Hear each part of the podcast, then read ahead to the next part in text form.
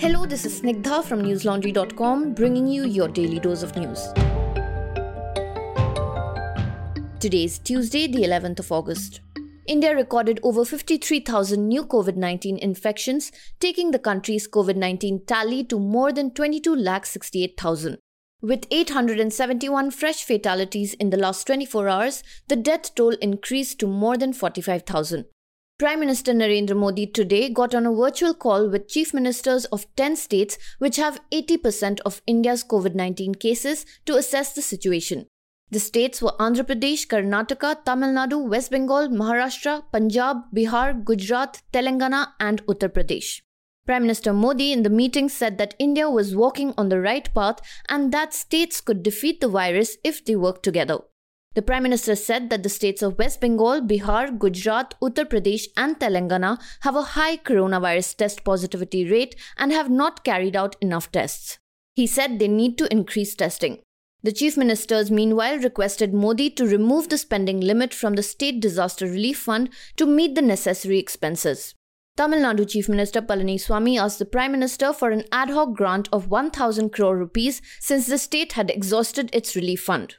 A statement from the Army Hospital in New Delhi, where former President Pranab Mukherjee was admitted after testing positive for COVID 19, said that he is currently in a critical condition. After his emergency surgery to remove a brain clot, the former president remains on ventilator support. A panel of experts is set to meet tomorrow to discuss the procurement and administration of COVID 19 vaccines. The meeting will be chaired by Dr. V.K. Paul, a member of the Niti Aayog.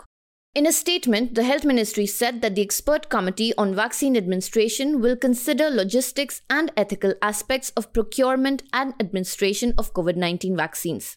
The committee will engage with all the stakeholders, including state governments and vaccine manufacturers. The investigation by the Bengaluru police into the missing COVID patients has revealed that nearly 18% of the 4,327 COVID positive people who were untraceable between July 25th and August 7th are still missing. The Karnataka government, meanwhile, has issued revised guidelines for home isolation of COVID 19 patients. According to the new rules, patients can be discharged after 10 days of symptom onset or the date of sampling, and if there is no fever for 3 days. It also stated that there is no need for testing after the isolation period is over. The northeastern state of Nagaland has breached the 3000 mark with over 200 new infections. An official said that nearly half of the state's COVID 19 patients were security personnel. A three judge bench of the Supreme Court, headed by Justice Arun Kumar Mishra, reiterated today that the Hindu Succession Act, which was amended in 2005 to give women equal inheritance rights, ensures a woman's claim of an equal share in family property as a daughter. The bench said, and I quote, Once a daughter, always a daughter. A son is a son till he is married. A daughter shall remain a coparcener throughout life, irrespective of whether her father is alive or not. Unquote. The bench was hearing a batch of appeals that raised the important legal issue of whether the Hindu Succession Amendment, which gave equal rights to daughters in ancestral property, has a retrospective effect. The top court set aside a number of previous decisions that a daughter would have the coparcenary right only if both the father and the daughter were alive as of September 9, 2005, when the amendment was notified. The court had given contradictory judgments in two cases related to the issue earlier. The special committee set up by the Supreme Court for the restoration of 4G internet services in Jammu and Kashmir has recommended access to high speed internet on a trial basis in a calibrated manner in specific limited areas to assess the impact on the security situation. To begin with, the committee has recommended the restoration of high speed internet in one district each in Jammu and Kashmir after Independence Day. In its second affidavit filed before the Supreme Court yesterday, Dharmendra Kumar, the Deputy Secretary of the Ministry of Home Affairs, had said that the special committee suggested that the overall security situation is still not conducive to lifting the limited restrictions on high speed internet through mobile devices while allowing broadband and 2G services across the board.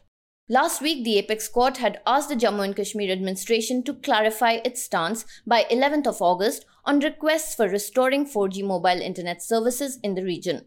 A bench headed by Justice N.V. Ramana had told Solicitor General Tushar Mehta that there will be no more adjournment after that. Shah Faisal, the first resident of Jammu and Kashmir who topped the civil services exam in 2009, had announced yesterday that he was quitting politics. Today, while explaining his decision, he said that joining politics last year had done more harm than benefit as his innocuous act of dissent was seen as an act of treason. Faisal defended his decision to quit, saying, and I quote, We evolve with time, and the abrogation of the special status of August 5th last year has brought forth a new political reality in Kashmir. Unquote. Faisal, who was released after being kept under preventive detention and later booked under the Draconian Public Safety Act or PSA, told PTI in Srinagar, and I quote, While in detention, I thought a lot about it. And I realized that I'm not the person who can promise to the people that I can undo these decisions. Unquote.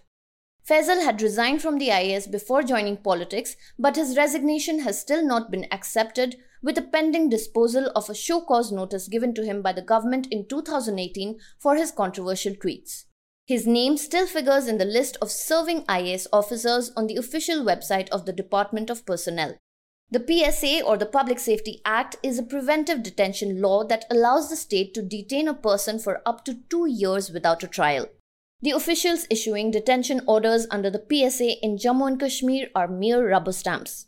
This is a common refrain amongst rights activists and lawyers fighting PSA cases.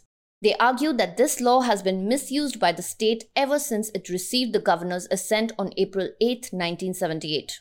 To know more about the PSA, do read Ritika Jain's piece on News Laundry titled Lawless Law How the Public Safety Act Has Become a Tool of Repression in Kashmir.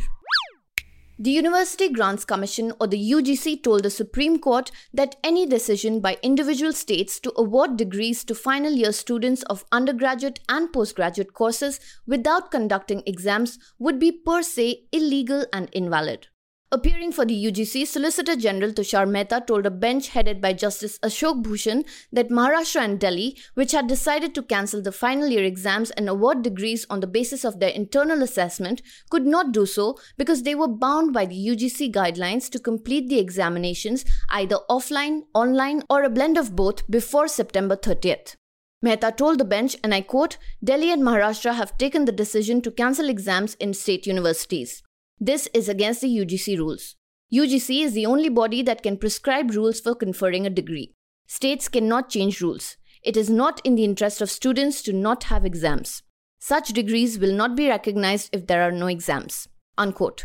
The bench then asked the UGC to file an affidavit justifying its stand that Maharashtra and Delhi could not cancel the exams or award degrees under the Disaster Management Act of 2005. The bench has posted the matter for further hearing on August 14th. On April 29th, the University Grants Commission or the UGC issued guidelines for conducting online exams for final year students of bachelor's and master's courses. Accordingly, the universities of Delhi and Punjab, among others, scheduled the examinations. But as students and teachers opposed holding the exams amid a raging pandemic, Human Resource Development Minister Ramesh Pokhriyal asked the UGC to revisit the guidelines. The UGC responded by cancelling the exams, only to do an about turn a week later and declare that the exams must be compulsorily held at the end of September. Remarkably, the rationale offered by the UGC for going ahead with the exams amid a pandemic is quite thin. But with recent incidents, it has become quite clear that even the country's top universities are not equipped to hold online exams. Take Delhi University's mock exams held on July 6th. The students faced multiple glitches when they sat for the test. Some had trouble registering, while others received wrong question papers. So, can the UGC assure students across the country that they will not face such problems when they sit for the actual exams? To find out more, do read our reporter Chehak Gupta's piece titled Why the UGC's Rationale for Conducting Exams in a Pandemic Doesn't Fly. Dear listeners, I'd like to remind you that News Laundry is a 100% ad free news platform supported by its readers. We are of the firm belief that news cannot be truly free if it is dependent on advertisers or sponsors to survive. And now, with times as tough as these, we need your support more than ever. Read Chehak's piece, and while you're at it, do check out all the other stuff we do on newslaundry.com from in depth ground reports to podcasts and video interviews. And if you think we are doing a good job, please do show us your support by subscribing to News Laundry. And now for some international updates. The coronavirus has infected more than 20 million people globally and has killed over 735,000. The big news today comes from Russia, with President Vladimir Putin announcing that his country has registered the first vaccine for COVID 19. The vaccine developed by Gamaleya Institute has received approval after less than two months of human testing. Putin said his daughter has already been inoculated. Concerns have been raised about the speed at which Russia is moving to roll out its vaccine, with many pointing out that it may be putting national prestige before sound science and safety. Putin, meanwhile, said he hoped that the country would soon start mass producing the vaccine. Ireland is going to increase testing at meat plants and asylum centres after a series of outbreaks pushed the country's incidence of cases that surged past that of the UK for the first time.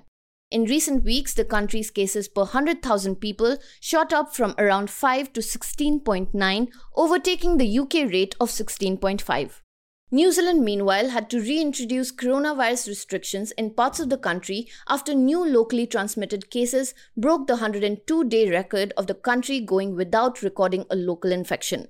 The country's Prime Minister Jacinda Ardern confirmed four new locally transmitted COVID 19 cases on Tuesday night and announced that the country's most populous city, Auckland, will temporarily see level 3 restrictions introduced for three days starting from midday today. The Dutch police have busted the largest cocaine lab in the Netherlands, constructed under the cover of a former horse riding school. Initial reports put the production capacity of the lab at 150 to 200 kilos of cocaine per day, that translates to a whopping 4.5 million to 6 million euros in uncut cocaine. 17 suspects were apprehended, and the majority of them were Colombian citizens. The Netherlands are a major transit point for drugs into Europe through Rotterdam, the country's largest seaport. And this bust represents a major milestone in the country's efforts to crack down on trans border drug smuggling, particularly cocaine. That's all for today. Have a great day or a good night, depending on where you're listening from. See you tomorrow. All the News Laundry podcasts are available on Stitcher, iTunes, and any other podcast platform. Please subscribe to News Laundry help us keep news independent.